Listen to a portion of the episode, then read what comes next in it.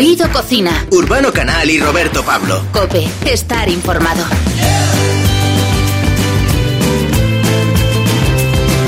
Urbano Canal, ¿cómo estamos? Muy bien, aquí seguimos, afortunadamente con salud y con buenos alimentos. Ya queda menos, ya queda menos y sobre todo mucho ánimo a todos nuestros amigos de la restauración que sabemos que van a ser casi de los últimos en esta desescalada y sabemos que están sufriendo mucho con pues viendo pues eso cerrados sus negocios, ¿verdad? Desde luego, hoy vamos a hablar con Iván Saez, que es uno de esos chefs de, que tiene dos restaurantes en Madrid, Desencaja y La Tajada, y nos va a contar cómo lo ve él, cómo ve el futuro. Vale, también hablaremos con Ana Guerra, la cantante, y con Andrés Suárez, el cantante, y nos van a hablar también eh, expertos en eh, cómo podemos eh, mantener pues con mayor duración las frutas, las verduras y hablaremos con Verónica Zumalacárregui, que ha estado siempre viajando por los diferentes países para que nos cuente cómo se está viviendo esto del confinamiento. Será interesante escucharlo, cómo lo están llevando en otros sitios comparado con nosotros.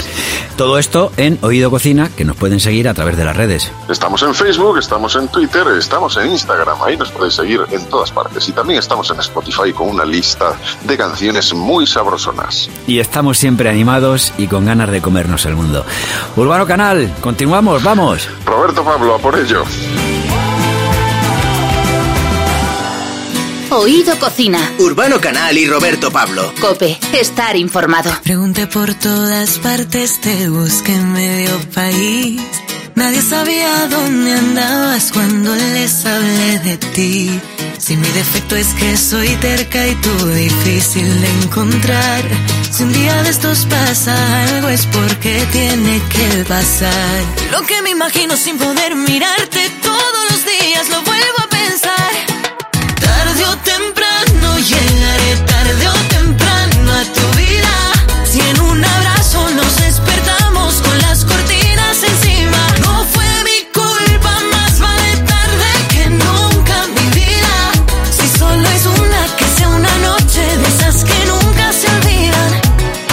Hay una canción de Rocío Durcal que se titula Me gustas mucho y que dice en su estribillo, tarde o temprano seré tuya y mío tú serás. Nosotros sabíamos que tarde o temprano ella formaría parte de Oído Cocina. Ana Guerra, muy buenas, ¿cómo estás? Hola, ¿qué tal estáis? Oye, qué bonito, no había pensado en esta canción, claro. Tarde o temprano seré tuya.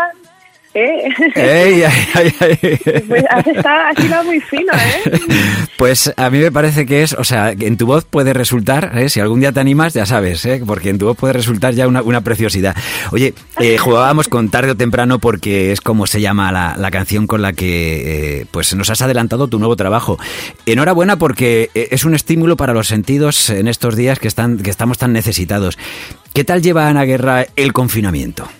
Bueno, pues eh, gracias por, por porque, porque hables así tan bonito de, de mi trabajo.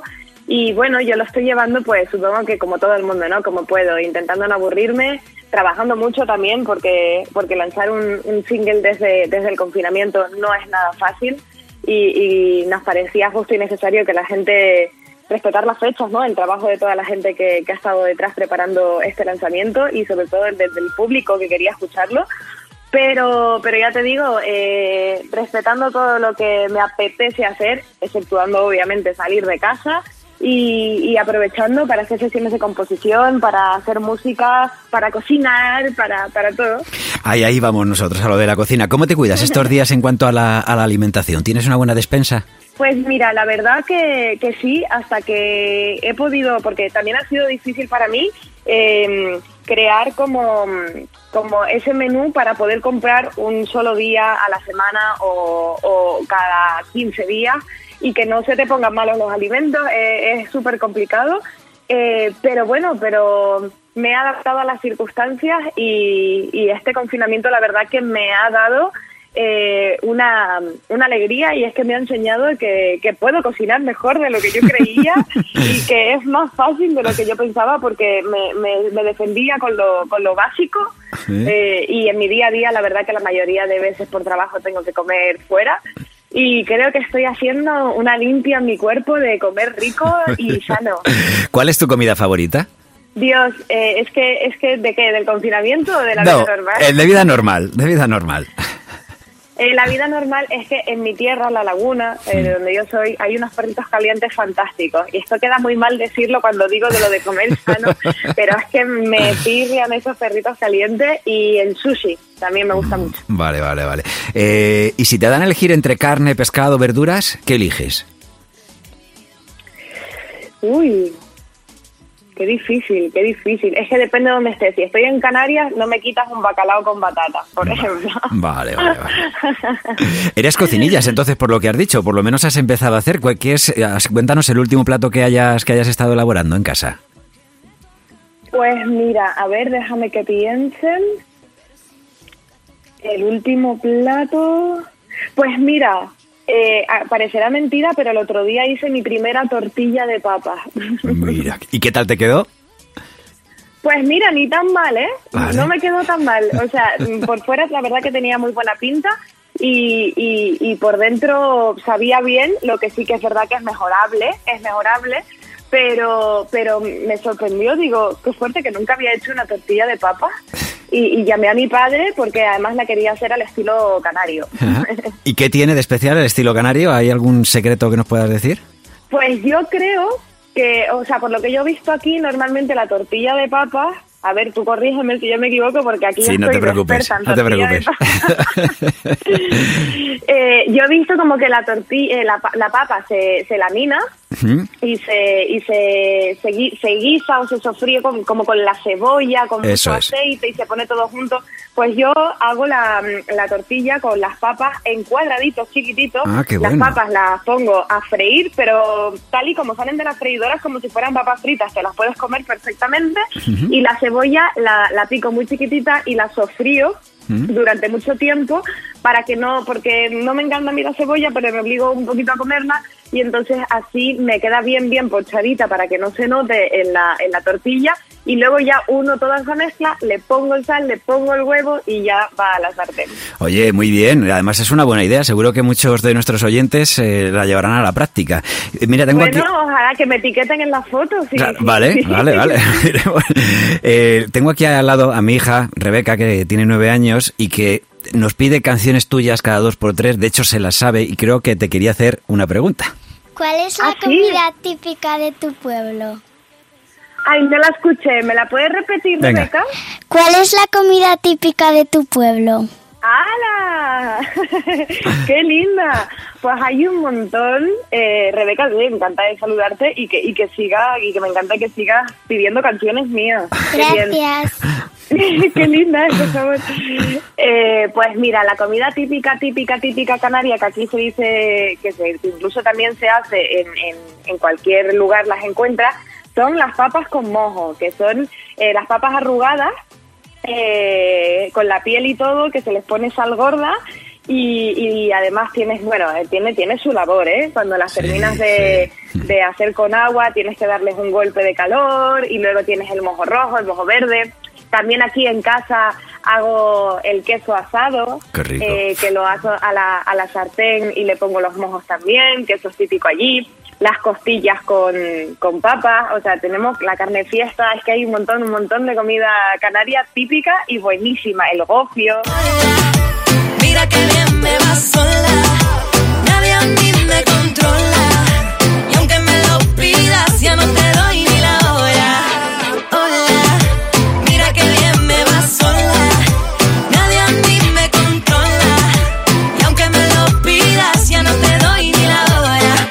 Oye, la música, eh, Ana, eh, Ana Guerra, es como, o sea, es un aroma que es como el de los guisos. Da igual que ponga la extractora, que cierre puertas de cocina, que al final el olor penetra, las melodías les pasa un poco lo mismo.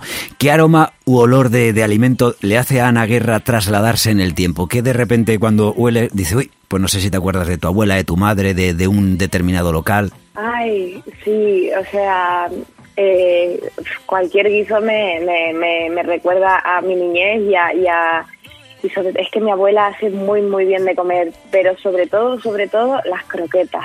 Vale. Las croquetas de mi abuela son fantásticas y cualquier ya potajito de verduras con ese olor a, a- a que le poníamos un poquito de gofio al potaje, todo eso mira, me está dando un hambre terrible. bueno, tarde o temprano va a ser nuestra canción bandera, es decir, que, que nos va a acompañar en todos los momentos del día. Pero imagínate que, que hay que ponerle banda sonora al desayuno, a la comida, a la cena. Eh, ¿Qué canción le pondrías a cada uno de estos momentos que nos da igual que sea tuya o que no sea tuya? Un desayuno, a ti, por ejemplo, ¿qué canción le pondrías? Pues mira, un desayuno me, le pondría alguna canción eh, movida y alegre, eh, como puede ser Happy, por ejemplo. Vale. Eh, porque, porque creo que es importantísimo despertarse por la mañana con buen rollo, da igual cómo haya pasado la noche. Bien. Porque creo que, o por lo menos a mí me pasa, que tal y como empiezo el día lo termino. Bien, muy bien. A una comida. A una comida. Wow, esto, esto es súper difícil. Ya, ya, sí, que te creías? Que venías al examen ya, que tú te habías estado estudiando todas las preguntas, pero nosotros aquí, el jurado, teníamos alguna escondida. Ya ves, ¿eh? Madre mía, alguna comida. Eh, Imagínate, estás comiendo y de repente, ¿qué, qué te sugeriría que, que suene en ese momento? De, de lo que te digo, si puede ser tuya o de, o de otro artista, ¿eh? O sea, Pues me pondría, creo que algún disco de Alejandro Sanz. Vale.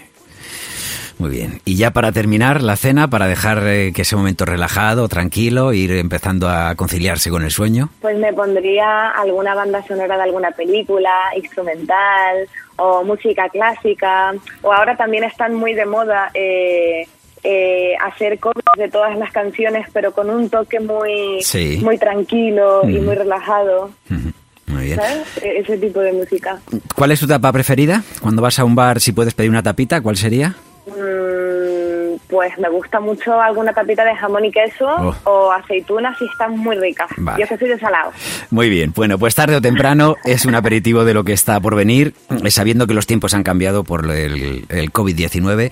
¿Vamos a tener que esperar mucho para ir descubriendo nuevas canciones de Ana Guerra? Yo espero que no. Ya te digo que, que la compañía siempre, Universal, hace un esfuerzo enorme para poder cumplir los plazos y si todo sale bien, espero que a final de año tengamos mi, mi segundo disco a la venta y en la calle y, y espero que en la casa de mucha gente y que lo podamos disfrutar todos juntos eh, y espero que durante este tiempo hasta hasta que el disco llegue podamos escuchar eh, algún adelante y como tú dices algún aperitivo más de lo que será de lo que será el disco Muy bien, pues que nos sigan alimentando tus canciones. eh, eres eh, de esas pe- personas de verdad que da gusto charlar con ellas de lo que haga falta de música, de la vida, de, de gastronomía.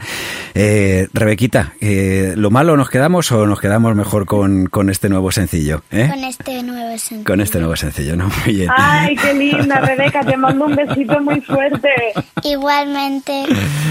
ay qué linda Ana A ver Guerra. si nos podemos abrazar pronto A ver si es verdad, sí señora. Tarde o temprano. Un beso muy grande y muchísimas gracias.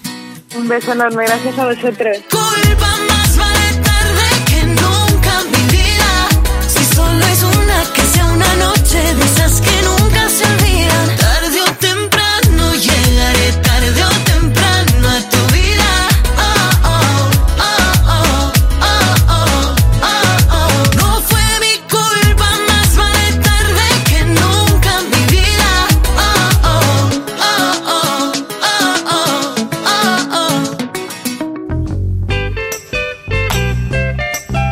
Oído Cocina. Urbano Canal y Roberto Pablo. Cope. Estar informado. Hey, where did we go?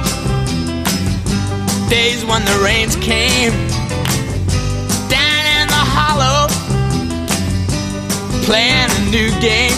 Dicen que compartir es vivir y en tiempos como estos pues descubrimos cuánta razón tiene la sabiduría popular, la que viene de nuestros ancestros, ¿no? Porque a pesar de lo mal que lo están pasando todos los chefs, los cocineros, los jefes de sala, los camareros de nuestros bares y restaurantes, por no decir pues los eh, pues, proveedores, los bodegueros, Muchos de ellos nos están dando toda una lección porque no paran de compartir lo que saben. Comparten recetas a través de las redes sociales o incluso dan clases online. En este último caso, pues vamos a hablar con eh, Iván Saez, que es chef de los restaurantes Desencaja y La Tajada en Madrid y que es uno de los chefs más inquietos del panorama madrileño. Me, me estaba comentando ahora mismo que no paras, ¿no? ¿Qué tal? ¿Cómo estás, Iván? Muy buenas, Urbano, ¿qué tal? Pues pues sí, la verdad es que esto, esto del confinamiento al principio se convirtió en algo eh, que me, me, me, superaba un poco porque digo, bueno, yo que estoy acostumbrado a hacer un montón de cosas que voy a hacer y ahora estoy deseando volver a trabajar porque que no me, da, no me dan los minutos, no me dan los minutos. o sea, que, que, te tienen entretenido entre unas cosas y otras, ¿no? Bueno, eh, en primer lugar, eso te, te, quería preguntar. ¿Cómo estáis? ¿Cómo está el, el restaurante Desencaja, La Tajada? ¿Cómo está vuestro personal? ¿Cómo estáis sobrellevando esta situación de, del confinamiento? ¿Y cómo ves un poco la, la, salida de esto? Bueno, pues en principio, sea, eh, físicamente estamos todos bien. Eh, tenemos la suerte, pues nosotros estuvimos abiertos hasta hasta el, el último viernes, este antes de que nos mandaran eh, la obligación de cerrar. Uh -huh. y la verdad que todos estamos eh, sanos por suerte no ninguno hemos pasado ninguna eh, ninguno hemos pasado por el virus.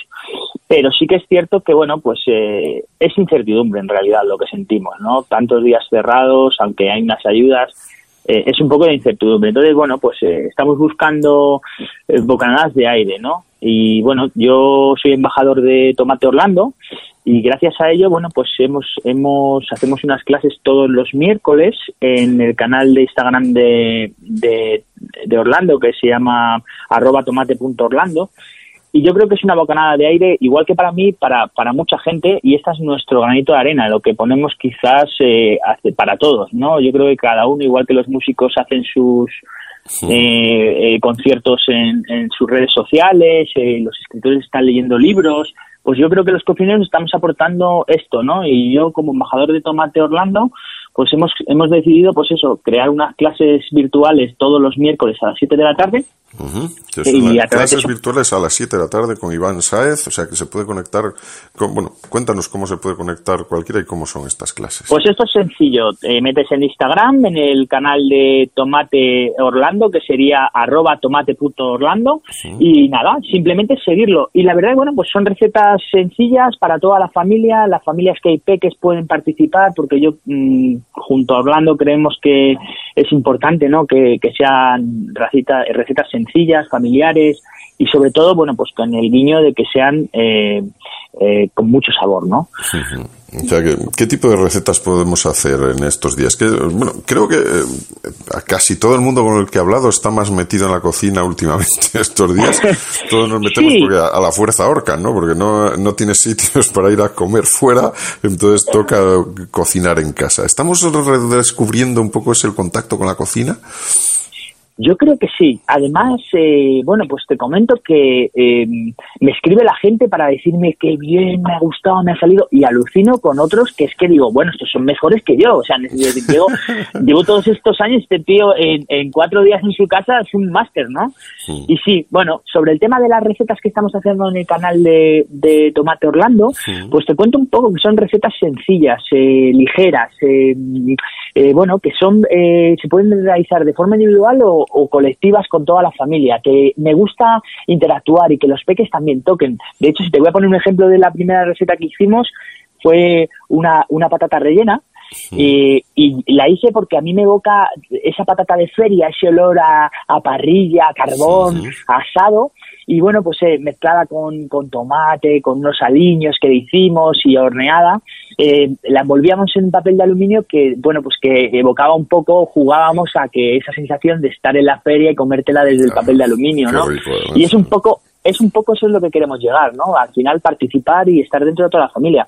Y luego hacemos, o sea, hacemos todo tipo de recetas. Esta última que, que hemos hecho esta semana, por ejemplo, este miércoles pasado. Ver, cuéntanos cómo es, pues, la, la, la, una de las últimas que hayas hecho. Una, una la, última que hemos hecho este miércoles es eh, unos fideos de calabacín, tipo espaguetis, uh -huh. eh, con, con la salsa de tomate y eh, unos tomates cherry semisecos. Contarte que estas salsas que tenemos eh, la, es, es, un nuevo eh, formato de cristal que bueno pues yo soy enamorado por ejemplo de, de tiene cinco variedades es eh, cinco elaboraciones cinco recetas eh, diferentes muy sencillas para que el, el, digamos el consumidor final no tenga que, que que eh, eh, tratarlas mucho. Sí. Eh, hay una que es la artesana que me tiene me tiene enamorado, ¿no? Ese ese ese O sea, un sal- sabor una salsa de profundo. tomate ahí con, con sabor potente. ¿no? Sí, sí, sí, es, es, no, no, no tiene, es como alucinante. Mira que yo crecí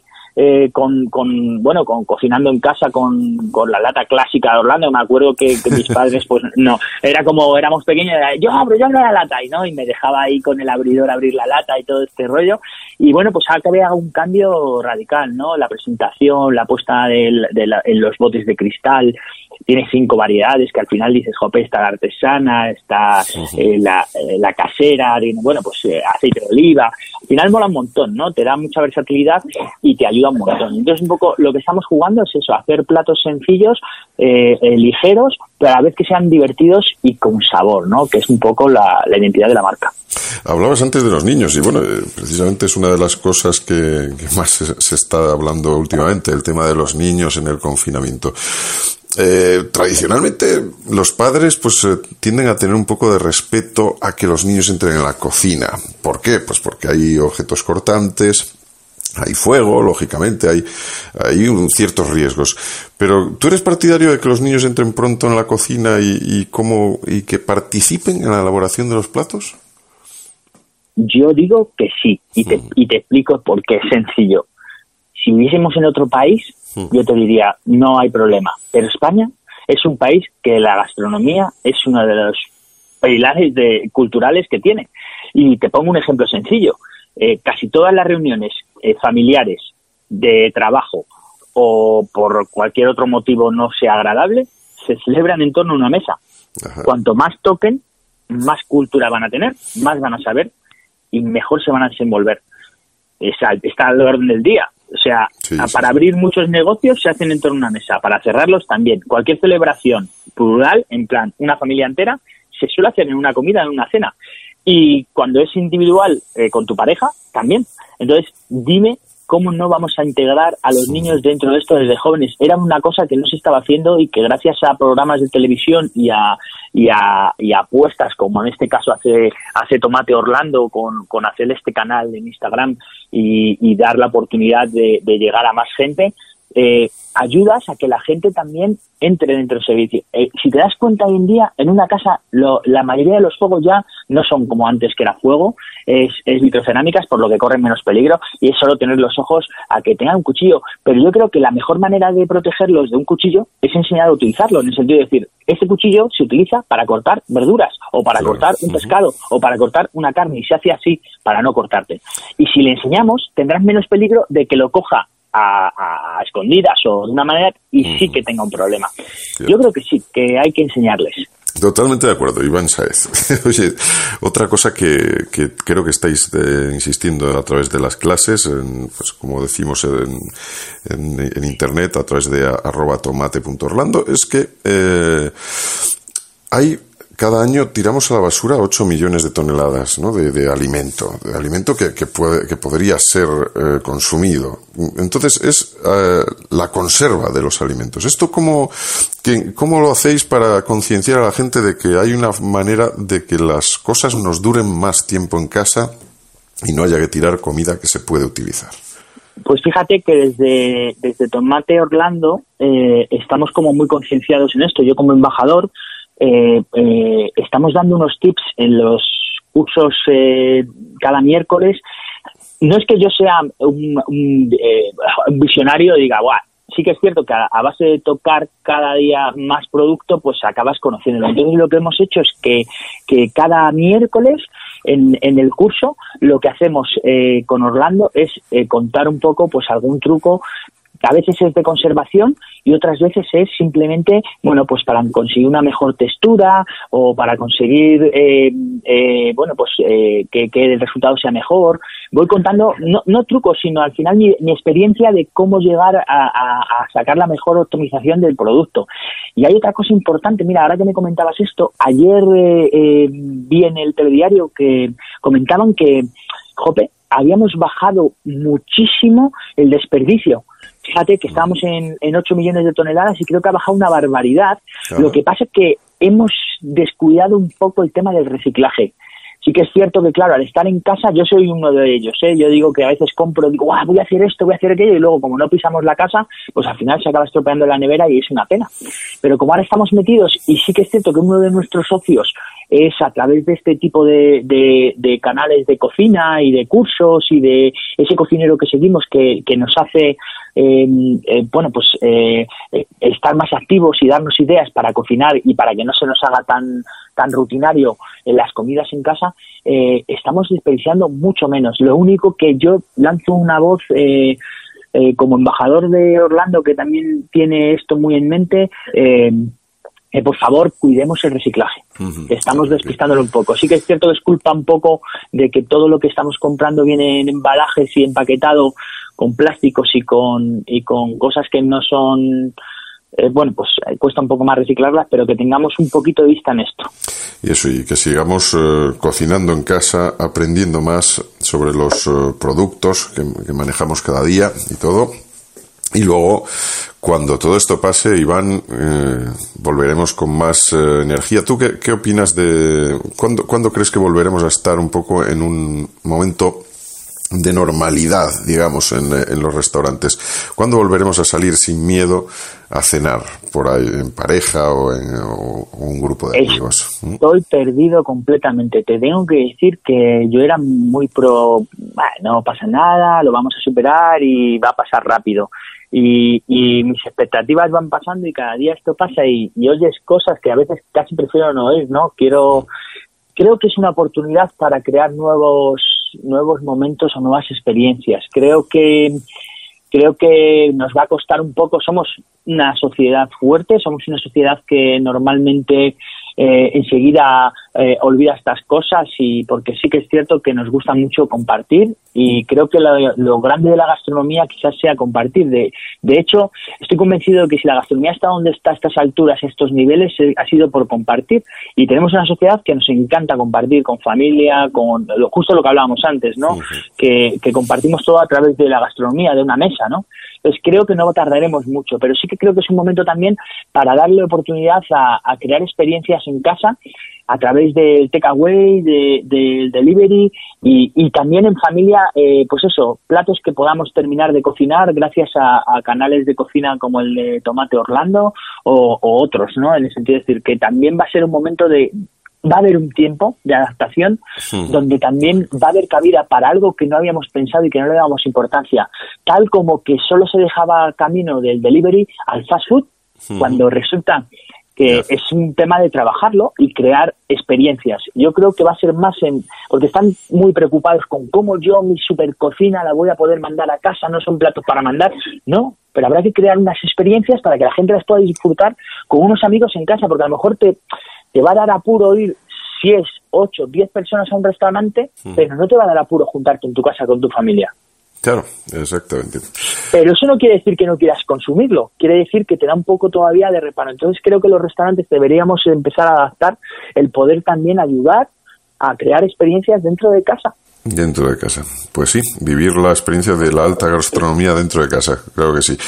Y eso, y también acompañarnos con, con buenos productos que también se pueden pedir y se pueden comprar. Creo que es la, es la base de la gastronomía. ¿Sabes una de las cosas que por las que lucho? es que eh, la gente tenemos que gastar el producto de la tierra. claro. Cercanía, lo que se suele llamar. Tomate Orlando gasta, el tomate que gasta es nacional, nacional. de su entorno. Y en temporada gasta el 100% del tomate de allí.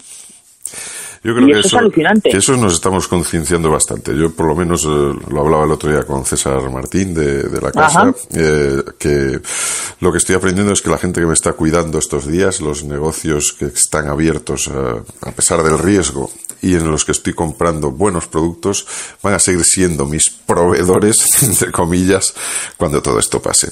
Supongo que a ti te pasará un poco igual. Sí, ¿sabes lo único que me ha sorprendido de esta historia? que los agricultores estén pidiendo ayuda porque los mercados no están demandando el espárrago fresco que está ahora en temporada de blanco, los guisantes lágrimas, las alcachofas y se tengan que estar buscando la vida. Y sí que es cierto que gracias a esto, creo que muchas casas están comprando directamente están alucinando porque te cogen el producto el día anterior y están y te lo ponen en tu casa con un día de vida. la frescura es impresionante y aquí es donde estamos aprendiendo. Pues a seguir aprendiendo, desde luego, contigo en las clases, con Iván Saez y cada uno, pues eso, a través de sus propias experiencias, lógicamente. Esto, como dices, es una oportunidad. Y Iván Saez, chef de Desencaja y La Tajada, espero que, bueno, por lo menos eh, Desencaja está en el Paseo de La Habana, estoy seguro, y La Tajada, pues un poquito por detrás, ¿no? Está al lado, eso es Ramón de Santillán 15. Y bueno, pues eh, para vernos, ahora que no podemos vernos en eh, presencial, tenemos la opción de a través del canal de Instagram de, de tomate.orlando. Ahí nos vemos, ¿no? En Instagram, eso es. Y cada miércoles a las 7 de la tarde intentaremos hacer un ratito más amable esta situación. miércoles a las 7 de la tarde, cita con Iván Saez, este pedazo de chef, para darnos clases de cocina. Muchísimas gracias, Iván. Un fuerte abrazo y mucho ánimo. Igualmente. Oído Cocina. Urbano Canal y Roberto Pablo. Cope, estar informado. Ya se fue, maldita sea, el brillante de la luna, decreciente de la cuna de la niña que antes eras. Ahora entiendo las maneras de tu educación torcida, la condena de afirmarte en tus mentiras. Deja de culpar a trenes que no pasan por tu vía. No será que no se pierden, se retiran. Nunca fuiste la persona de tu vida, de la mía no te he visto sonreír ni a la caricia. Si vuelvo a verte que sea en una foto, en blanco y negro como eras tú por dentro, si me arrepiento de haberte echado lejos. Despiértame, si escuchas esto le dije... Bueno, lo que estamos viviendo por culpa del COVID-19 eh, nos está trastocando a todos nuestros planes. Algunos de esos planes ni siquiera aún habían llegado a nuestra cabeza y antes de ser pensados ya han fracasado en su, en su intento. Cada uno de nosotros estamos siendo afectados de una forma u otra. Eh, los sanitarios, fuerzas de seguridad o transportistas, por poner algunos ejemplos, pues están teniendo mucho más trabajo del habitual. Pero otras muchas profesiones han visto cómo su actividad caía de una forma drástica. Es el caso de la restauración o las relacionadas con el ocio y con la cultura. Bueno, pero a pesar de todo esto queremos seguir siendo positivos y en este caso eh, pues somos un poco vampiros. Nos alimentamos del talento de otros y por eso hoy toca estar, hoy hemos invitado a Oído Cocina a Andrés Suárez. Andrés Suárez, muy buenas. ¿Cuánto tiempo? ¿Cómo estás? ¿Cómo estáis? Y, y, un, y un abrazo gigante que nos daremos en persona muy pronto. Eso es, eso es, diga sí, eso es el estilo positivo. Yo, hombre, yo reconozco que eh, como has ido a conciertos, eh, que hasta hace no mucho, la verdad es que parece mentira cómo ha cambiado tu, eh, todo, pues te he podido ver en diferentes homenajes, en conciertos tuyos, en fin, que he podido disfrutar de, de tu música y, y bueno, que eh, hoy ya sabes, en este programa hablamos sobre todo de gastronomía, pero hablamos un poco de la vida. Eh, ¿Cómo estás llevando tú la situación de confinamiento? Pues mira, como me encantó lo que lo que decías antes, trato de llevarla con humor.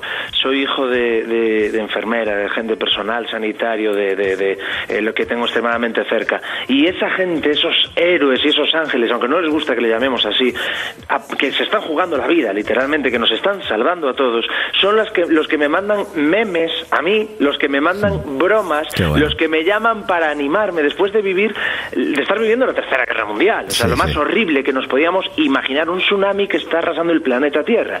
Entonces, ¿cómo lo llevo? Trato de reírme, trato de aferrarme a, la vida que para mí es el humor, el amor, las canciones, la poesía, pero sobre todo llamar a un amigo y escojonarme, porque lo otro es que yo cuelgue la llamada ahora y me meta en la cama y me ponga a llorar y te diga que la vida es horrible y que todo se va a terminar y que cuando vamos a salir a, a cantar, que seremos los últimos. Claro que pinta la cosa fatal, pero como no tengamos un mínimo de esperanza, ganas de reír, lo perdemos todo. Así que estoy muy, muy cerca de la risa, muy cerca de, de la gente positiva. Es muy peligrosa, el, el, es muy peligroso el GMT. Gente mal en Twitter. Todo el rato Ey, mal. ay, todo ay. el rato mal. Ay, está todo mal. El resistiré suena mucho y llueve mucho y el paisaje está mal y los memes ya no me hacen gracia. Hombre, vaya usted a la playa. Hombre, vamos a reírnos un poco. No, a la playa no, aún por A lo menos. no, eso es, váyase a la cocina.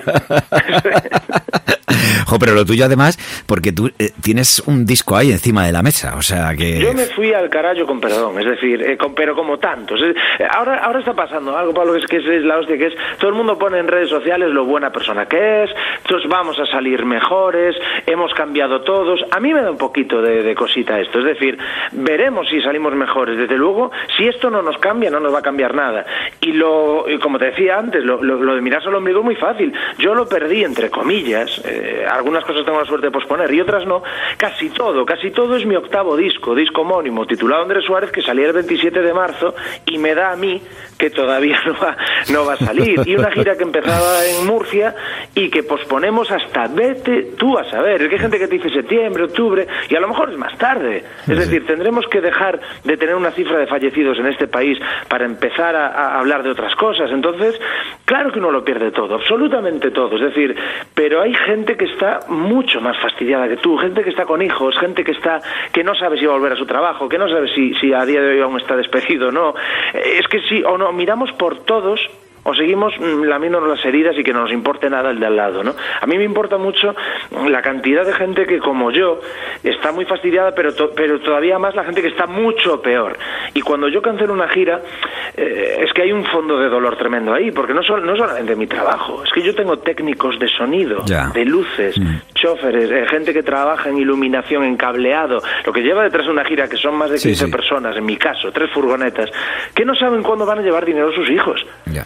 Muy fastidiado. Bueno, hay que decir de todas maneras que ese disco, Andrés Suárez, eh, como lo has ido también presentando, ha sido dándonos, iba a decir píldoras, pero píldoras no, nos has dado al fin y al cabo eh, ese medicamento que, que resulta al alma pues de una forma positiva, pues, eh, no diré, despiértame, Nina, son algunas de, de las canciones que, que ya hemos podido ver con sus eh, vídeos, algunos de ellos además eh, muy, eh, muy bien centrados ¿no? en, en lo que es la canción. Eh, yo quería preguntarte si la inspiración entiende de cuarentena o por el contrario la paga, por lo menos en tu caso. Mira, yo al principio sufrí una... Bueno, para empezar, la- yo creo que la primera semana, porque aunque ahora todos somos capitanes a posteriori, todos sabemos qué hay que hacer ante una pandemia, todos eh, somos expertos en, en- y, y solucionamos todo, yo creo, o sea, creo, me aventuro a decir, que era de, lo- de que la gran mayoría veíamos que era una olita pequeña que venía a lo lejos y que no iba a ser para tanto y que una semanita estaríamos fuera. No sabíamos que este tsunami nos iba a arrasar a todos. Entonces, cuando la primera semana de, de- de confinamiento, yo trabajé más que en una gira, te lo puedo jurar. O sea, eran como 20 entrevistas diarias, hacer grabaciones, mm, directos, era como, ¿qué está pasando aquí, no?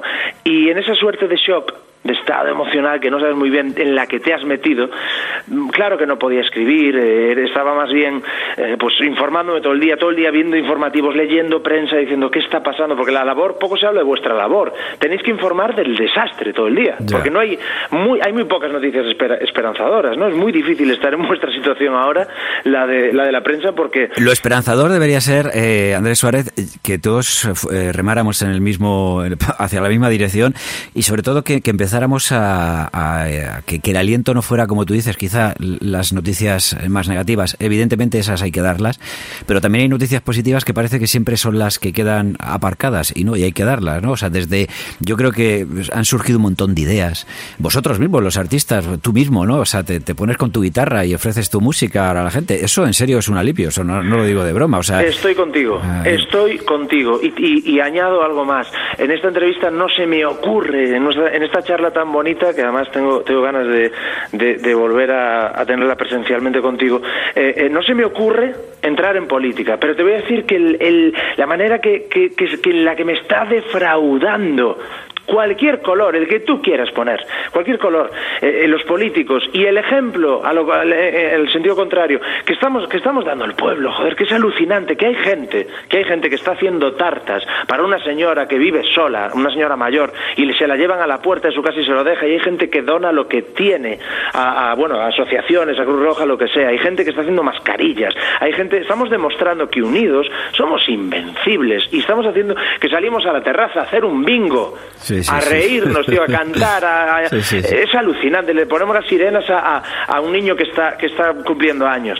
Somos una sociedad increíble. Yo creo que esto nos está uniendo más y hay que aferrarse, por supuesto que sí, aunque aunque la- vengan vengan dadas muy malas, hay que aferrarse a, lo bueno y hay todo y empiezan a haber noticias buenas y vamos a salir de esta tarde o temprano y que esa sea el, el- el- la- yo creo que el punto de vista, ¿no? Vale. Has empezado esta, fíjate, eh, esta, esta frase o esta explicación diciendo no se me ocurre otra manera y, y justo me ha venido a la cabeza que además tú has participado eh, a nuestro queridísimo Aute que hace bien poquito le, le- le perdíamos, que sé que también para ti es uno de los grandes referentes, ¿verdad? A mí se me fue un amigo y fue el único día, eh, porque puedo decir que se me fue un maestro, pero eso lo diría creo que todos los autores de este país y de, este- y de, y de- y de lo que no es este país también. Pero lo que me fue el único día que me doblegué. Eh, te soy completamente sincero, te abro mi corazón y te digo que el único día que me permití doblegarme porque he perdido a gente cercana y gente no tan cercana en este desastre, pero de repente perder a una persona que me ayudó tanto, al que tanto quise porque, porque desde que lo conocí en el Libertad 8 hace muchísimos años me trató como uno más, nunca fue, se posicionó como maestro siéndolo, sino que era la persona más humilde y más que más ayudaba y que más hacía por los demás que yo llegué a conocer. Y el día de su noticia pues estando pues como estamos en esta especie de gran hermano que todo se magnifica me doblegué me partió por la mitad me, me- me- no fui capaz de, de- de levantar cabeza y me afectó muchísimo. Claro que participo en su homenaje le canto y le cantaré toda la vida y tendré siempre muy presente la ayuda que me brindó lo tengo claro Muy bien, bueno, que, que vamos, que todo nuestro cariño hacia él, esté donde esté y si especialmente nos queda su obra, o sea, será eterno, eso lo tenemos clarísimo, o sea, Sin que, duda. porque como decías, eso yo creo que nos ha enseñado a una gran mayoría, eh, el otro día hablaba con, con una persona que me decía, nos enseñó a amar, ¿sabes? Que, que y nos enseñó literatura, o sea, nos enseñó lo que Sí. era el arte en todos los conceptos, era completo. Siento como cae del cielo agua salada, siento una ventana abierta en esta celda que es tu cara, en otros cuerpos siento, siento, lo siento, siento como te desmayas viendo enamorados en los aeropuertos, siento haberte dicho que te amaba, aunque era cierto. Cierto que vi tu cara en los hijos que no tengo, en los labios que en el viento no se callan. Que digo que a, a mí, una de- pues mira, una de las cosas que me pasa, por ejemplo, con tu música, eh, y esto, esto es un programa, ya sigo diciendo, de gastronomía, que se ha movido cocina, pero por ahora estamos cocinando a fuego lento, ¿eh? Lo, que. Digo que con tus canciones me dan ganas de salir a la calle. eh, Me meto en ellas y es como cuando se termina de leer un libro que te queda ese regustillo. Y a mí me ha pasado con los libros que, que adoro mucho, cuando los acabo, me parece que me tengo que ir de fiesta. Es como si fuera algo especial. Y con tu música me invita, ¿no? A, no sé si es porque son canciones que, que tienen mucho contacto, ¿no? Con lo que ocurre a- alrededor o con lo que nos puede pasar a cualquier persona normal. Joder, qué bonito, te lo es, es muy bonito, más, más ahora, o sea, ahora más que nunca cuando hablamos de calle, de libertad de salir, pues emociona especialmente, ¿no? Supongo que es porque son canciones eh, vividas, besadas, reales, es decir, yo envidio a mis compañeros que, se- que crean un mundo onírico, que crean un guion ficticio de otro planeta o de otra calle, otro país, otra piel, que ni conocen y hacen una canción. Yo te hablo de mi ex, te hablo de una noche compartida en un hotel, te hablo de mis abuelos, de mi pantín y ferrol, te hablo de, te hablo de lo que conozco y, y no soy distinto a nadie, siento exactamente igual que todos y ese dolor o esa alegría la comparto. Entonces al final, al final el poder de la música es que nos unifica muchísimo, ¿no? Nos hace protagonistas de las canciones, yo creo. Bueno, en Oído Cocina llevábamos tiempo con ganas de invitarte y ahora eh, nos sale más barato porque me han dicho que eres de buen saque. ¿Qué tal estás Yo comiendo? como- yo soy, cuidado soy muy gallego. O sea, para comer como yo, lo llevo es muy difícil. Vale. bueno, ¿y qué tal estás comiendo estos días? Pues hombre, mira, yo el, eh, te, ser completamente sincero, te lo, te lo, te lo adelantaba antes. Soy de las personas que de verdad, eh, o sea, más agradecidas para... Tú no sabes lo que agradezco cuando alguien me cocina o cuando, cuando invito o me invitan a un buen restaurante. El comer es algo que llevo practicando unos años y creo que es uno de los placeres y regalos de la vida. Es decir, si tengo algo ahorrado, lo invierto en viajar y en comer, sin duda. Pero yo cocinar soy la persona más desastrosa. O sea, yo pollo a la plancha. Un arroz, un pollo a la plancha, una tortilla más o menos, pero nada más. O Bueno, sea, es sano. Entonces, claro, cuando yo me vaya a ver algún amigo que cocina bien, yo llevo el vino, pero que me cocinen. Bueno, digo que por lo menos comer estás comiendo sano. Eh, te voy a poner algo a ver si lo podemos oír, porque claro, esto ya sabes que estamos aquí haciendo técnicamente lo que podemos. Oye, escucha a ver qué te... mismo, no, es un reto, ¿eh? pero a quién cuando ya acabe todo esto le dirías, oye, vente a casa a comer que tengo ganas de o tomarme una, una cañita un vino contigo? Voy a hacerlo con voy a hacerlo con muchos pero hay algunos especialmente que, que en estos días pienso mucho en ellos porque porque están solos viven solos Eh, es el caso de Andrés Suárez y es el caso de, de Alejandro Martínez mi pianista Bueno, Andrés, ya sabes que vas a tener una invitación en cuanto acabe todo esto, que va a ser de funambulista, que encima estuvo con nosotros, fue invitado en Oído Cocina en el pro- anterior programa, y que este sí que es un buen cocinero, ¿eh? Un buen cocinillo. Pero escucha, pero, pero te voy a decir una cosa, Pablo, pero, pero- pero espérate una movida. Pa- Corazón de cantautor, abramos otra, una subsección dentro de, de cocina, corazón de cantautor, te voy a dar un cotilleo. Venga. Poca gente cocina como Diego. Quiero que sepáis que funambulista, que es oír su voz y es que me pone por el punta porque lo quiero como un hermano, es de los pocos amigos de verdad que tengo en este gremio. Eh, Diego Cantero, funambulista, conocida por todos, conocido por todos, es un cocinero que no te lo crees. Y ahora mismo sé, aparte os invito a entrar en su Instagram porque creo que está haciendo recetas Sí, sí, sí, diarias, sí, está eso es. tendiendo una mano a la gente que Eso estamos a otro lado y estamos, como él dice, pues solos en casa. Y, y está compartiendo lo que cocina. El muy cabronazo, con perdón, cocina con un gusto y una elegancia y sobre todo una paciencia, que creo que es, que es la, eh, el medio y el, y el momento, ¿no? Que es, que es alucinante. Entonces yo, eh, mira, me acabas, de me, me acabas de sacar de la boca. O sea, cuando yo salga de aquí tengo botellas de vino compradas para llevar a los amigos a cambio de que me cocinen. Yo Muy pongo bien. la música y el vino, pero a mí que me cocine Diego, por favor. No debí saber quién eras, no debí contar mis penas. Noviembre siempre triste y tú viniste proponiendo guerras. ¿Qué cosas se te ocurren? Tú siempre tan concreta. Y si volvemos a empezar, ¿qué tal? Yo sin saber dónde mirar, tú tan guapa. Ya verás cómo me olvidas y te encuentro en cualquier bar pegando saltos de alegría y me dices que lo nuestro no era lo que merecías. Seré cosas que se cuentan, vueltas de la vida. ¿Qué es lo último que te has hecho, por, por ejemplo, tú? Lo último que te hayas hecho.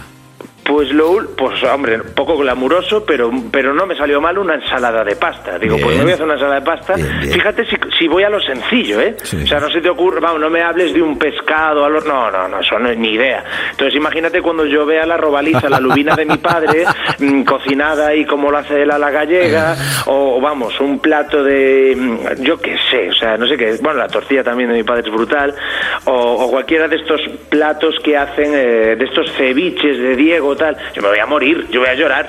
Es que, si abres tu nevera ahora mismo, ¿qué encontramos, por ejemplo? Espera que la voy a abrir. Venga. ya me vine arriba. Claro. Bueno, eh, ahí basta, cuidado, que hay cerveza artesanal Sí, muy bueno. buena que me están enviando y eso es un regalazo que yo soy que muy no nos falte, que no nos falte también. Pero mira, ¿sabes qué estoy aprovechando para hacer? Pues hombre, pues la verdad, mira, es brutal, parezco otra persona, hay un mogollón de verdura y de fruta, es alucinante, tío, no me reconozco. Porque, ¿sabes qué pasa? Como estoy en casa, o me cuido ahora, Ya. Claro, porque te- yo tengo ese problema, es decir, estoy de gira y uno debería cuidarse todavía más durante la gira, pero tú en la gira te vas a una ciudad donde sabes que tienes tu restaurante favorito X y, hombre, pues abusas un poquito del pan, ¿para qué nos vamos a engañar? Hombre. Y el postre cae, porque el postre cae. Entonces estoy aprovechando, saquemos el lado bueno a esto, joder, pues Hombre, come sano, hombre, trata de moverte claro. un poco y, co- y come bien, porque yo creo que los músicos cuando salgamos a la carretera no nos va a parar nadie, va a ser un festival diario, ¿eh? va a ser siete Pero, conciertos pero y es que es fundamental, ya sabemos que además los negocios de restauración seguro que van a ser casi de, los últimos, ¿no? Los que tendrán que cambiar mucho el formato hasta que, se encuentre una vacuna o haya una medicación o ya veremos, o sea, aquí esto está en manos de los científicos sobre todo. Pero digo que qué mejor, mira, yo hablaba de tus canciones, de, de lo bien que representa a cada uno de nosotros, ¿no? A lo que ocurre en la calle, en las habitaciones, en, en los bares, ¿no? Qué mejor que un, que un bar, por ejemplo, para conocer cómo es una sociedad. De hecho, yo creo que la nuestra eh, justo se ha quedado un poco más gris cuando sales a la calle y ves que esos negocios donde nos juntaban muchas veces a celebrar, a tomar una caña, a, un pincho, a, a des- a disfrutar de lo que es la, la- la cultura, que es gastronómica en muchos lugares, de- se reconoce en muchos lugares por la gastronomía. Pues eh, es- eso es fundamental. Y los músicos, si solo fuera ir, dar el concierto y no bajar al final luego también a ese plató que es el, el de la barra del bar, pues eh, yo creo que se perdería mucho. Oye, ¿cuál es tu plato favorito? ¿Qué es lo que más te gusta? Pues hombre, como buen, como buen gallego, mm, igual esto suena un tanto pretencioso, pero a mí el marisco no me lo quites. O sea, a mí me pones un, un buen noco, un buen eh, buey de mar, ¿no? Que se dice, Sí. una buena centolla, eh, unas tamburiñas. A mí me estás ya ganando. Ya es como haya un albariño frío, me estás ya ganando, ya ganando. Y luego soy muy de, te decía antes Robaliza, pues soy hijo de marinero, una lubina. Eh, lubina, pero, es decir, hervida, ¿eh? Una lubina sin nada fresca. Eso me parece los mayores manjares del planeta Tierra. Y si sales a tomar una cañita, por ejemplo, ¿prefieres la barra del bar, sentarte en una mesa? ¿Quieres...? Yo soy muy de barra y, y lo que dijiste antes creo que no puede, bueno, es, para- es plausible, es, es, es una realidad que ojalá entendamos todos. ¿Qué hacemos sin los bares? ¿Qué hacemos sin el Libertad 8? ¿Qué hacemos sin el Galileo Galilei?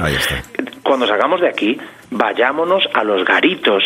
Que yo creo que es que, los- p- perdóname, yo creo que la mayoría de los músicos igual se ofende a alguno por decir esto, pero venimos de la hostelería, porque venimos de tocar eh, eh, a, a pie de barras de bares, dándole y dándonos de comer y de beber eh, en, lo- en los locales. De ahí venimos todos. Claro que son maravillosos los auditorios, los teatros y los festivales, pero sin un garito tú no, te, no llenas un festival. Está clarísimo.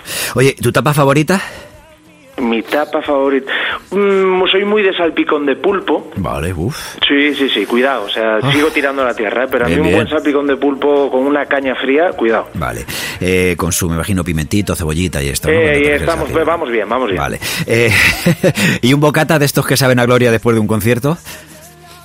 Después de un concierto, hostia, pues te diré de los últimos conciertos que hice, fue en Gandía, porque claro, no estaba de gira, pero me llamó mi, mi familia de- del varadero de Gandía, otros garitos que hacen música en directo, y hay un lo- local al lado, creo, creo que se llama El Stop, que hay un bocadillo de sepia con alioli, que eso hay que probarlo. O sea, ojo, igual con es un alioli potente, igual tienes que dormir solo, Bueno, vale. o no sé si está recomendado para parejas, pero eso es una barbaridad. Oye, ¿has desgastado mucho estos días tu guitarra? ¿Más que, que antiguamente? ¿O sigues más o menos llevando, igual que el que va al gimnasio para estar en forma? Sabemos que los músicos, especialmente tú, siempre pues estás ahí con tu guitarra, componiendo. Ahora estos días decimos en las redes sociales. ¿Se nota que, que está un poquito más desgastada? No, no solamente estoy tocando, estoy ah, componiendo, ahora te decía, después de este, de este shock que tuvimos todos al principio, ahora pues uno entiende esta- esto como una realidad y ya estoy componiendo canciones. Pero no solamente eso, sino que estoy estudiando guitarra con José Barragán Sefo, un guitarrista espectacular, es guitarrista de Antonio Vega, entre otros, porque es el momento de estudiar. Es decir, a mí la gente que, se me, que, que- es que me escribe a diario, te lo juro, y me da esta vergüenza decirlo, pero es que me aburro mucho. Pero si tenemos internet, copón, si tenemos todas las series, todas las pelis, tenemos documentales, tenemos clases de lo que tú quieras en YouTube. Estudia guitarra, estudia piano, estudia mm, eh, Pro Tools para hacer discos, mm, producción musical, yo qué sé. Es el momento ahora de formarse, tenemos tiempo en casa. Buena, buena, buenas ideas, sí señor. ¿Y, habla- ¿y sueles hablar con ella, con la guitarra? Digo, porque esto, claro, o sea, Yo porque tú estás solo, digo, en casa, ¿verdad? con mi guitarra ya desde hace muchos años, llevamos más de 19 años viajando por hoteles, imagínate. Entonces es el momento de charlar, por, es el momento como tenemos mucho tiempo para escuchar, cosa que no hacíamos antes porque íbamos con prisa, pues hablo con mi guitarra y hablo con mis padres, que tengo esa suerte, y hablo con mis amigos, y escucho mucho, me está sentando muy bien. Qué bien. Oye, cada disco es una especie de muda de piel, eh, como hacen algunas especies, por ejemplo, de reptiles, ¿no? O sea, que, que- y además a ti se te nota. Este es, es- es el octavo, se llama Andrés Suárez. Eh, ¿Qué dirías que, tiene de, aroma novedoso? Eh, to- todos conocemos a, vamos, a Andrés Suárez, eh, sabemos cuál es tu estilo, te seguimos, te admiramos, pero es verdad que cada uno, como digo, es una muda de piel, tiene algo diferente. ¿Y este qué tiene de diferencia? Lo que tiene de diferente es que me atreví a decirle a los productores, que son nuevos, o sea, no había trabajado nunca con ellos, que son Tato La Torre y Tony Brunet, dos genios, eh, decirles por primera vez en mi vida, súbele a la voz y bájale a los instrumentos. Lo que tiene de diferente es que me atreví a poner mi careto en la portada y a decir, aquí estoy, en lugar de, como en el disco pasado, ni salir en el arte de mi disco ni de los carteles de la gira. Por primera vez, parece que, me que estoy haciendo un poco de terapia, si te fijas, de, de psicología, pero es que por primera vez en mi vida me atreví a salir. Me atreví a mostrarme. No sé cuál es el motivo, no, no, no quiero psicoanalizarme en esta entrevista, pero llegaba el momento, es un octavo disco, son muchos años, eh, tampoco muchísimos, pero bueno, van ya unos años de, carreteras, de discos y tal, y quería mostrarme. Es decir, encontré 10 canciones que a mí, no te las voy a vender, a mí me emocionan mucho, por lo tanto puede que te emocionen a ti. Para mí son muy verdad y con eso es suficiente. Yo hice lo mejor que pude hacer hasta ahora, entonces duermo tranquilo. Y. mm, y de repente quise salir, como te digo, de un banquillo que no sé si yo mismo me puse, pero mm, quería mostrarme. Por primera vez mi voz está alta. En, la- en las canciones que estamos sacando, estos tres adelantos, mm, me oigo la voz y digo, hostia, es la primera vez que oigo mi voz ahí. Y a mí me está gustando porque quiero mostrarme, quiero decir, mira, esto es lo que escribo y esto es lo que canto. Si te gusta bien y si no, pues es lo que hay. Y la verdad es que me, estoy muy orgulloso del trabajo hecho. Pues mira, voy a volver al maestro, a Luis Eduardo Aute, que recuerdo, eh, creo que fue cuando sacó Ánimo Animal, que, que yo le preguntaba eh, que si lo que iba a hacer era un espectáculo eh, por las poemigas, en fin, era, me dijo que no, que eso es lo que hacía Michael Jackson, un espectáculo, que lo suyo era otra historia, pero Es maravilla. recuerdo también que le pregunté que, que eso, que si, que si era un poco psicoanálisis, ¿no? Y me dijo, dice, mira, dice, los artistas, si no pudiéramos sacar pues nuestros discos, o el que pinta sus cuadros, o el que eh, el actor eh, y tal, dice, estarían mucho más llenos los, los psiquiátricos de, personas como nosotros. Dice, entonces, en cierto modo sí que eh, cada disco es, eh, cada obra es ponerse en el diván, ¿no? Y, y- y expulsar muchas de, de los monstruos y también de las cosas maravillosas, ¿no? Que, que- que llevamos dentro. Sé de tu sensibilidad, sé que, que cuando sientes la música, sé que seguro que has llorado con más eh, de una canción. ¿Has llorado alguna vez con un guiso? Me hablabas antes, por ejemplo, de, de- de- de esos guisos de, tu padre, ¿no? De esa tortilla de patata, me hablabas de- del pulpo como tapa. ¿Has llorado alguna vez una comida de esto que hayas dicho, madre mía, qué cosa más rica? Se te han quedado las lágrimas. Hombre, no, no sé si he, llegado, si he llegado a llorar, pero mira, uno que cuando se va haciendo mayor, porque yo, yo realmente a los veintipico años, yo no era de salir, tenía amigos que lo hacían, pero yo no era esto de salir a comer, yo, sal- yo quedaba para la copa de después, eso siempre, yo salir salí bastante. Ahora, lo del rollo de valorar un restaurante, la cocina, cómo muestra el producto y la prisa o la lentitud que tienen, eh, eh, llegó tardío, llegó, llegó un momento en mi vida que, no sé, me, me empecé a valorar el vino y una serie de cosas que tal vez mm, eh, víctima o, verdugo de la edad correspondían. Entonces, de repente, tú sabes lo que yo agradezco, lo que valoro, hablamos antes de Diego cocinando, pero cuando yo vuelvo a mi casa, mi madre, que es una, bueno, cocina, ¿cómo cocinan las madres? Pues mejor imposible. O mi padre, que también eh, es una persona con mucha paciencia y mucho cariño en la cocina. Eh, ¿Sabes lo que valoro? Que alguien esté dos horas, tres horas, cuatro horas en ocasiones, del tiempo que uno pasa en la cocina, para luego algo que puede durar media hora que es la Sí, sí. degustación de la Sí, comida, es- ¿no? así decir, es, así es. Lo, lo supuestamente poco agradecido que es, está en nuestra mano que sea profundamente agradecido. Alguien que te está cocinando, te está...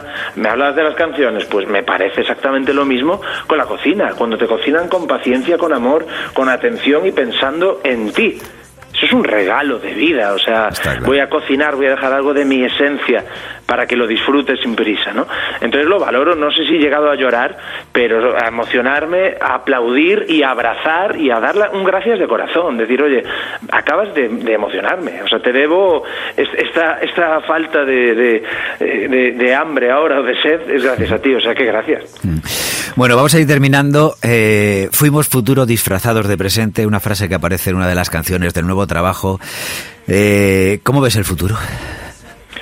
mi deber, mi obligación después de esta charla y de tratar de, de- no de venderte, sino de contarte mi realidad, que es la del positivismo, es pensar que sí que vamos a salir mejores y que esto va a tener una solución mm, más o menos, más o menos luminosa, próspera. No sé lo que tardará. Pero yo no puedo pensar, como leí hace poco, que viene el peor momento vital de los tiempos modernos. Todos sabemos que esto va a ser horrible. Pues por supuesto, el otro es pensar en Walt Disney, o sea, la bofetada, por no decirte otra cosa económica, que viene a todos, a la cultura, que seremos lo- los últimos, a la hostelería, decías antes, pero a- al comercio, a, a todos. Es, es indescriptible. Pero no puedo dejarme llevar, lo siento, por la oscuridad y, y- y la corriente del pesimismo, de de esta no salimos. No, de esta salimos. Y de esta salimos unidos y tendremos que pedir ayudas y tendremos que apretarnos los machos todos, pero veo un futuro que haremos nosotros que brille, del modo en que sea, siguiendo, por ejemplo, siguiendo estando unidos, que es lo que estamos haciendo, que somos, como repito, como pueblo, un ejemplo. Pues eh, me gusta porque es una forma también de, de despertarnos. O sea que con Despiértame vamos a acabar esta charla en Oído Cocina. Un abrazo muy fuerte, muchísimas gracias y nos encontraremos pronto. Un abrazo gigante, que sea en persona muy pronto. Gracias. Si escuchas le dices al de al lado que la belleza le está guardando fuera. Si solo importa hablar de tu pasado, despiértame. Ya se fue, maldita sea, el brillante de mi luna. Otro abrazo. Oído Cocina. Urbano Canal y Roberto Pablo. Cope. Estar informado. In your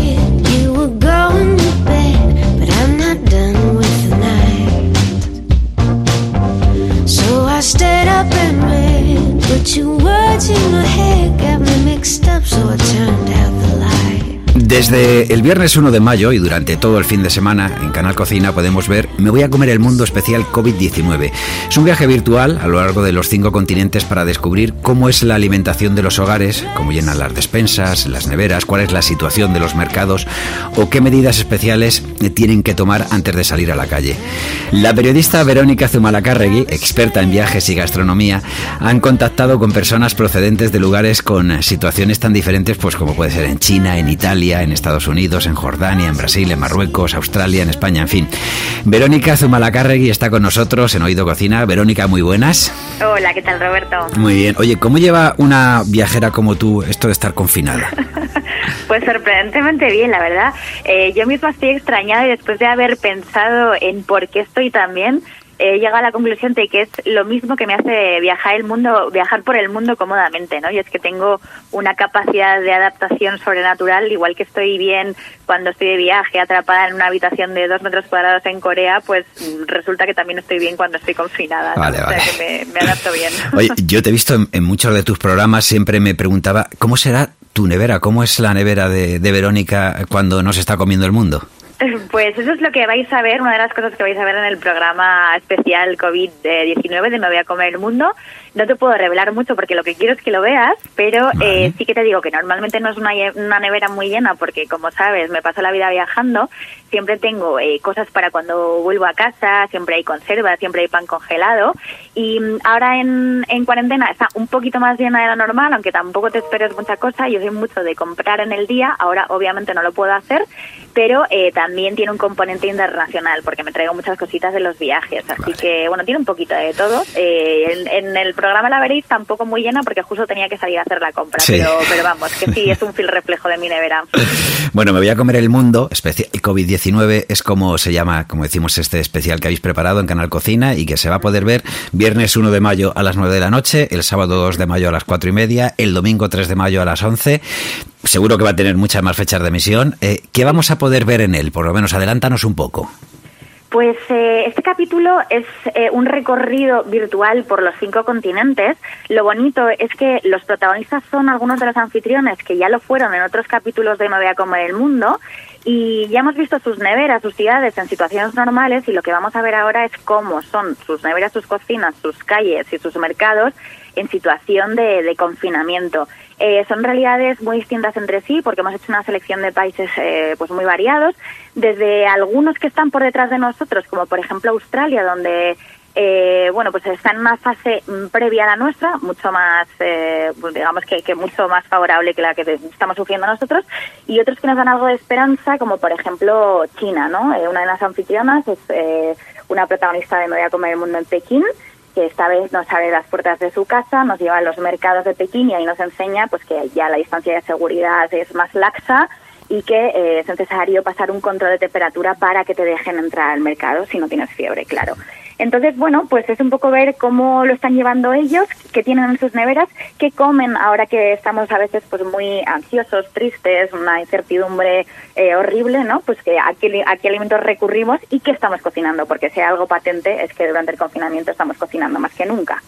Oye, siempre decimos que la gastronomía es parte de la cultura de los países, solo hay que fijarse en España, China, Italia, Estados Unidos, Jordania, Brasil, Marruecos, Australia y España.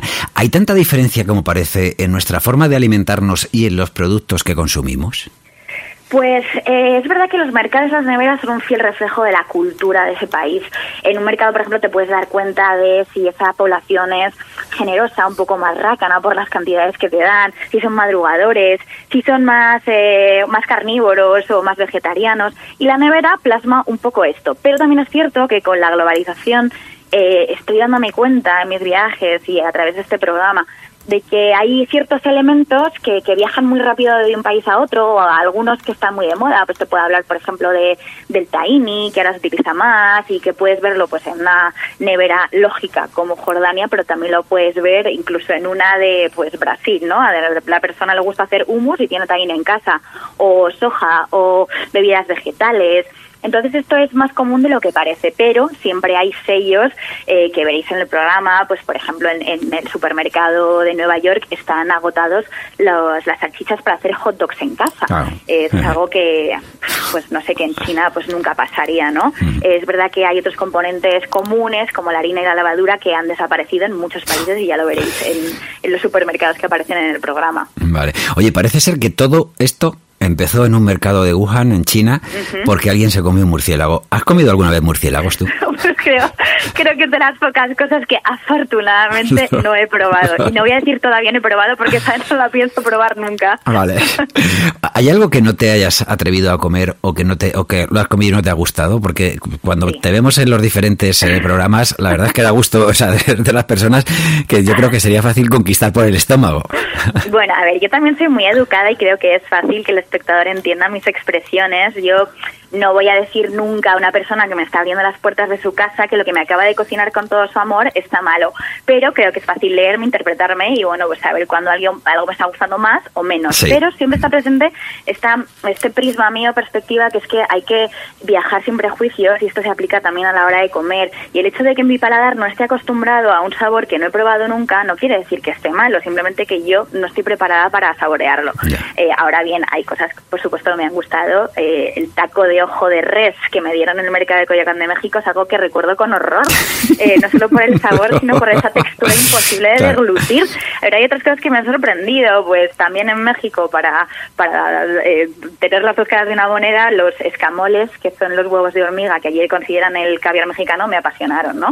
Eh, pero bueno, sí, hay muchos insectos que no volvería a probar nunca en la vida. Que conste que aquí en nuestra casa siempre estamos esperando a que hagas esa uh, crítica que sueles cuando ya dices, "Mm, tiene una textura o tal, no sé qué decimos, ah, ahí es donde int- intentamos pillarte, ahí es donde decimos, no sé, yo sé, es verdad que a mí tampoco me gusta decir si está bueno o está malo porque yo no soy crítica gastronómica. Al final, bueno, pues yo hago una valoración desde lo que me parece el sabor, pero no quiero, o sea, a menos que algo me parezca ya que esté buenísimo, que lo digo, pero es verdad que tampoco, o sea, mi, mi criterio es un poco del de la viajera que va desde cero a, a experimentar contigo desde el otro lado de la pantalla, ¿no? Yo no quiero adoctrinar a nadie. Bueno, pero haces un periodismo gastronómico que es verdaderamente, yo creo, el original, que es el, el estar donde la noticia, el, el probarla, mejor que, que- que nunca. Y, y a partir de ahí, aparte de opinar, poder también informar, ¿no? De, pues, de los ingredientes. ¿Cuál es tu cocina favorita? Si tuvieras que elegir, ¿con cuál te quedas? Sí, sin duda me quedo con la Nikkei, que es la japo peruana. en, en Perú, especialmente en Lima, hay una colonia de japoneses súper grande, es la segunda más grande después de la que hay en, en el barrio de Libertad y en Sao Paulo, Brasil. Y mm, esta fusión de, de las dos gastronomías me apasiona porque es la sutileza de, de la técnica japonesa mezclada con la variedad de producto de, Perú, que en Perú dividen la gastronomía entre la sierra, la selva y la costa. Esta variedad de producto, mm, 4.000 variedades de patatas distintas, cocinadas eh, con esa, pues esa técnica nipona me parece maravillosa. Claro. Oye, la gastronomía española es muy variada, pero tú, eso, te has recorrido el mundo conociéndolo, además por el paladar. ¿Qué echar de menos en nuestra, en nuestra cocina? Pues te puedo decir que no echo de menos nada, Nada. en realidad. O sea, yo creo que tenemos una gastronomía estupenda. Vale, vale. Y esto es algo que, que puedo decir con criterio después de haber viajado mucho, de haber comido en muchos países. Y yo, de hecho, siempre vuelvo a mi casa con mono de, de merluza la romana, de ensaladilla rusa, de tortilla de patata. Me encanta comer en el extranjero, pero nuestra comida es muy, muy rica y súper variada, además, de norte a sur del país, ¿no? Algo que espero que podamos seguir disfrutando. Sí, claro que sí. horrible. Claro que sí. Oye, en España primero nos dio por el papel higiénico, eh, con el paso de los días por la harina, los aperitivos, la cerveza. Eh, ¿Qué productos, eh, para que nos adelantes algo de este especial eh, COVID-19, qué productos han sido los más consumidos en otras culturas? Que no haya sido, por ejemplo, esto aquí, tanto harina, tanto eh, eh, Pues mira, productos. es- el programa también es interesante precisamente por eso, porque se ve que hay una reproducción de este panic buying que llaman en Australia, ¿no? La compra del pánico. Y allí, por ejemplo, que estén, que están en una fase previa, eh, ahora no tienen papel higiénico. Además que en el programa aparece una estampa alucinante porque están las baldas, pero un pasillo entero de papel higiénico mm, vacío, o sea, no se ve ni un rollo, ¿no? Y la harina y la levadura también han desaparecido allí en Estados Unidos, eh, también han escaseado en Brasil. Eh, vemos que va un poco por fases, ¿no? También se está bebiendo mucho alcohol, he visto, pues me decía la brasileña, en mi casa nunca falta ni la cachaza ni el azúcar para hacer la caipiriña. Eh, en Australia también bebían un montón.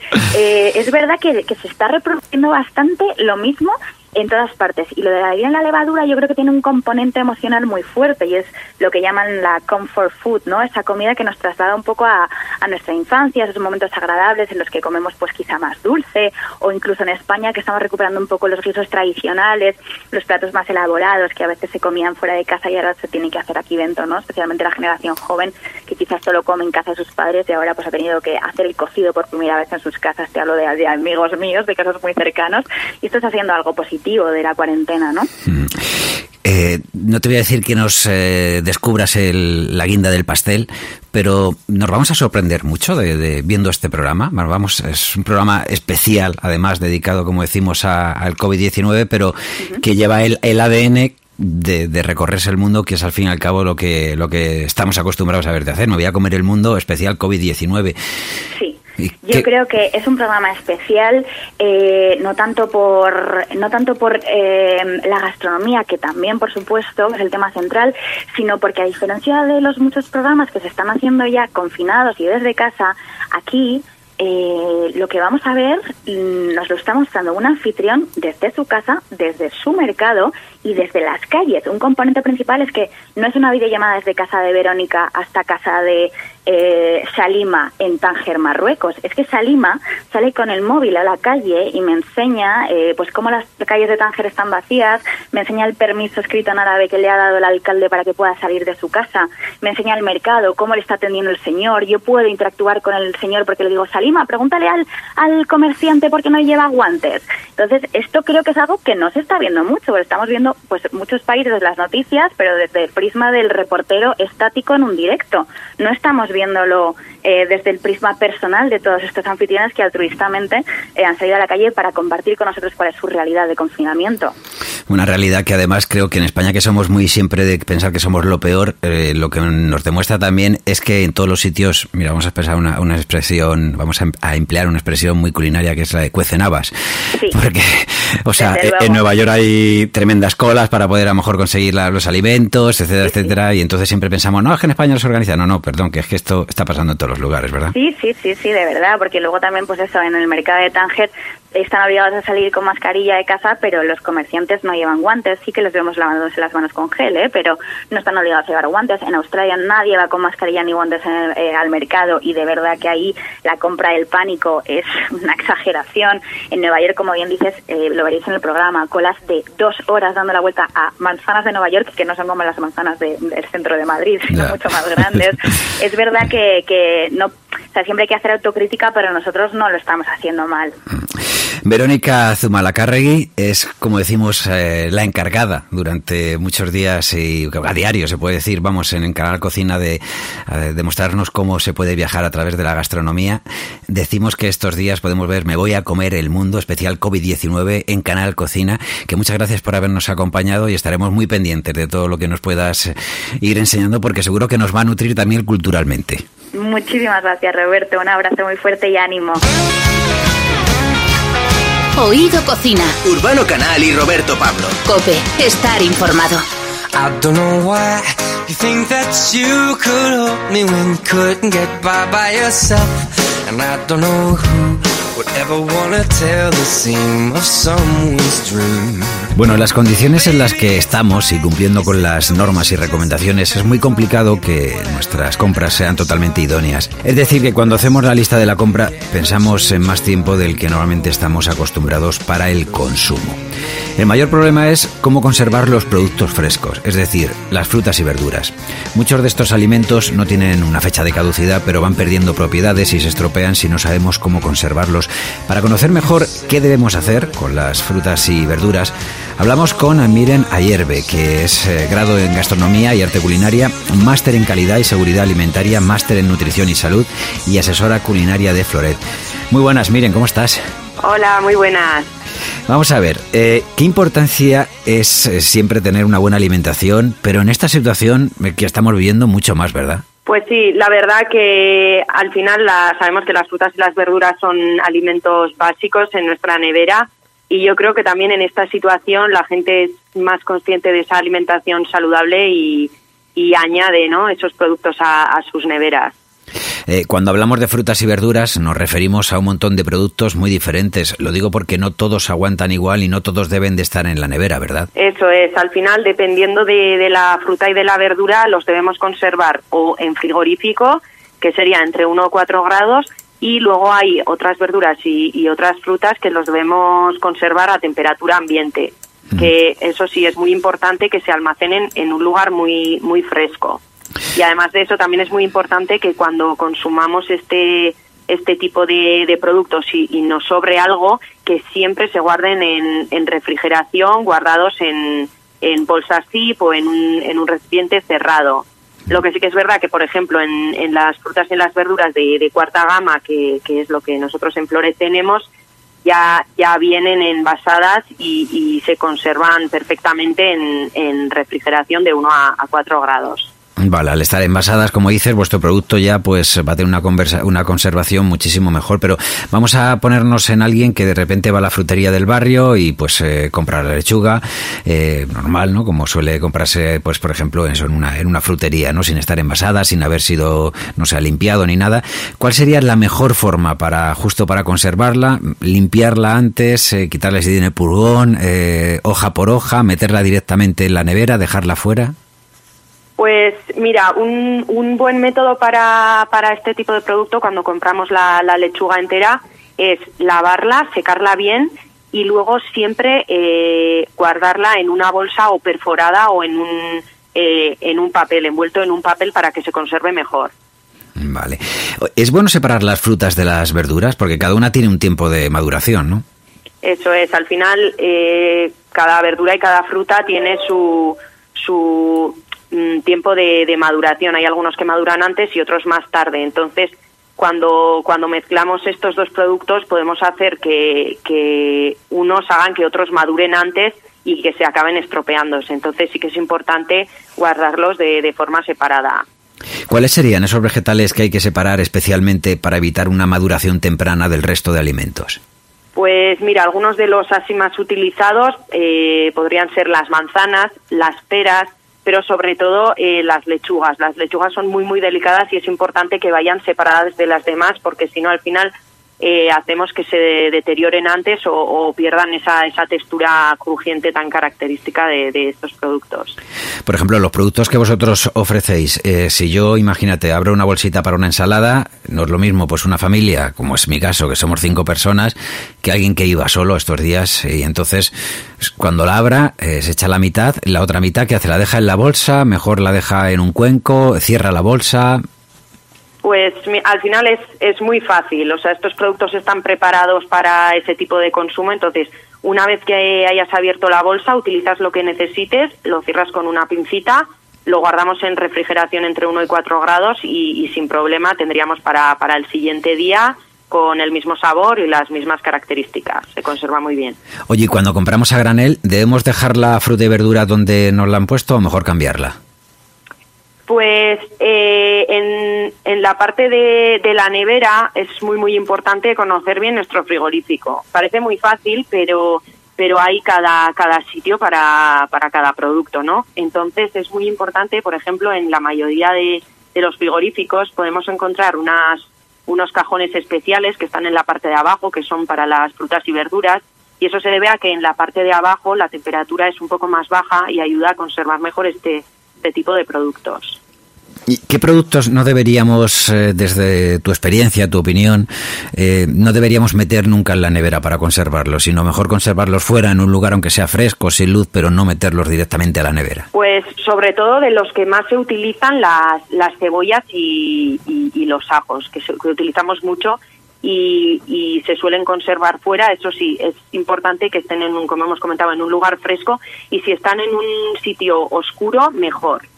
Eso sí, como he comentado, una vez utilizado este producto, si nos sobra, es mejor eh, guardarlo en nevera y siempre tapado. Vale. Y el tomate, por ejemplo, que nos quejamos muchas veces de que no encontramos el sabor del tomate que los que tenemos ya unos años antaño disfrutábamos, también dicen que la nevera no le viene muy bien, ¿no? Pues la verdad es que sí, al final eh, si el tomate lo vamos a consumir al día es mucho mejor que si la gente está acostumbrada a guardarlo en la, en la nevera, al final no se desarrollan igual los sabores. Entonces es importante si lo vamos a consumir eh, al día, pues sacarlo unas horas antes y tenerlo a temperatura ambiente para, para que esté más jugoso y tenga más sabor. ¿Y es bueno lavar la fruta y, no, y echarle algún tipo de producto? Es, es muy importante lavar la, la, fruta y la verdura. Al final son, son productos que, que vienen de la tierra, ¿no? Y, y pueden tener, pues, o muchos microorganismos o tierra, pues, que, que no son muy beneficiosos para nuestro, nuestro, cuerpo y siempre, siempre hay que, hay que lavar estos productos. Vale. Nosotros, por ejemplo, o sea, uno de los puntos más importantes de nuestro proceso de producción es el lavado y, y, al final pues nuestros productos por eso al final te abres y lo puedes consumir y no, no hace falta lavarlos. ¿Se le echa algún tipo de producto especial? Te lo digo porque es verdad que abres, por ejemplo, una bolsita de donde viene, le estoy hablando de ensalada, pero frutas y otros productos y de, de, floret y dices, jolín, qué bien, a mí esto no, no, me queda así tan bien. No sé si hay algún tipo de producto que se le echa para que dure más o para que tenga ese, eh, no, ese, ese, punto de vista que, tan lo, bonito, ¿no?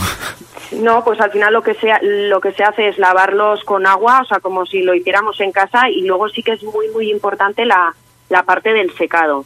Al final eh, el secado, si a mejor sequemos, mejor nos va a aguantar el producto, o sea, es uno de los puntos más importantes. Mm. Y también siempre mantenerlo a temperaturas entre 1 y 4 grados. Vale. Esos son al final los dos trucos más más importantes para para mantener nuestras verduras frescas. Vale. Y sobre la fruta, hemos dicho de lavarla y, por ejemplo, la piel hay que quitarla, eh, ¿no la podemos comer?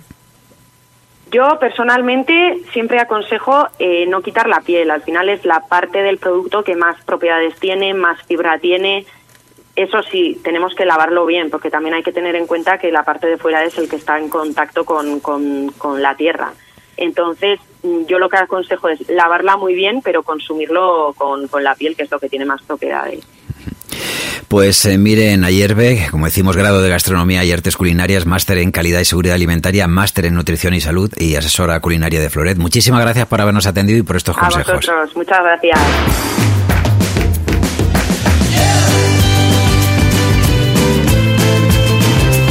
Pues hasta aquí este nuevo episodio, este nuevo capítulo, este nuevo programa de Oído Cocina. Nos esperamos dentro de 15 días. Esperemos que estemos ya un poco más libres para poder incluso tomarnos alguna tapita. Ahí lo llevas. Oído Cocina. Oído Cocina. Urbano Canal y Roberto Pablo. Cope, estar informado.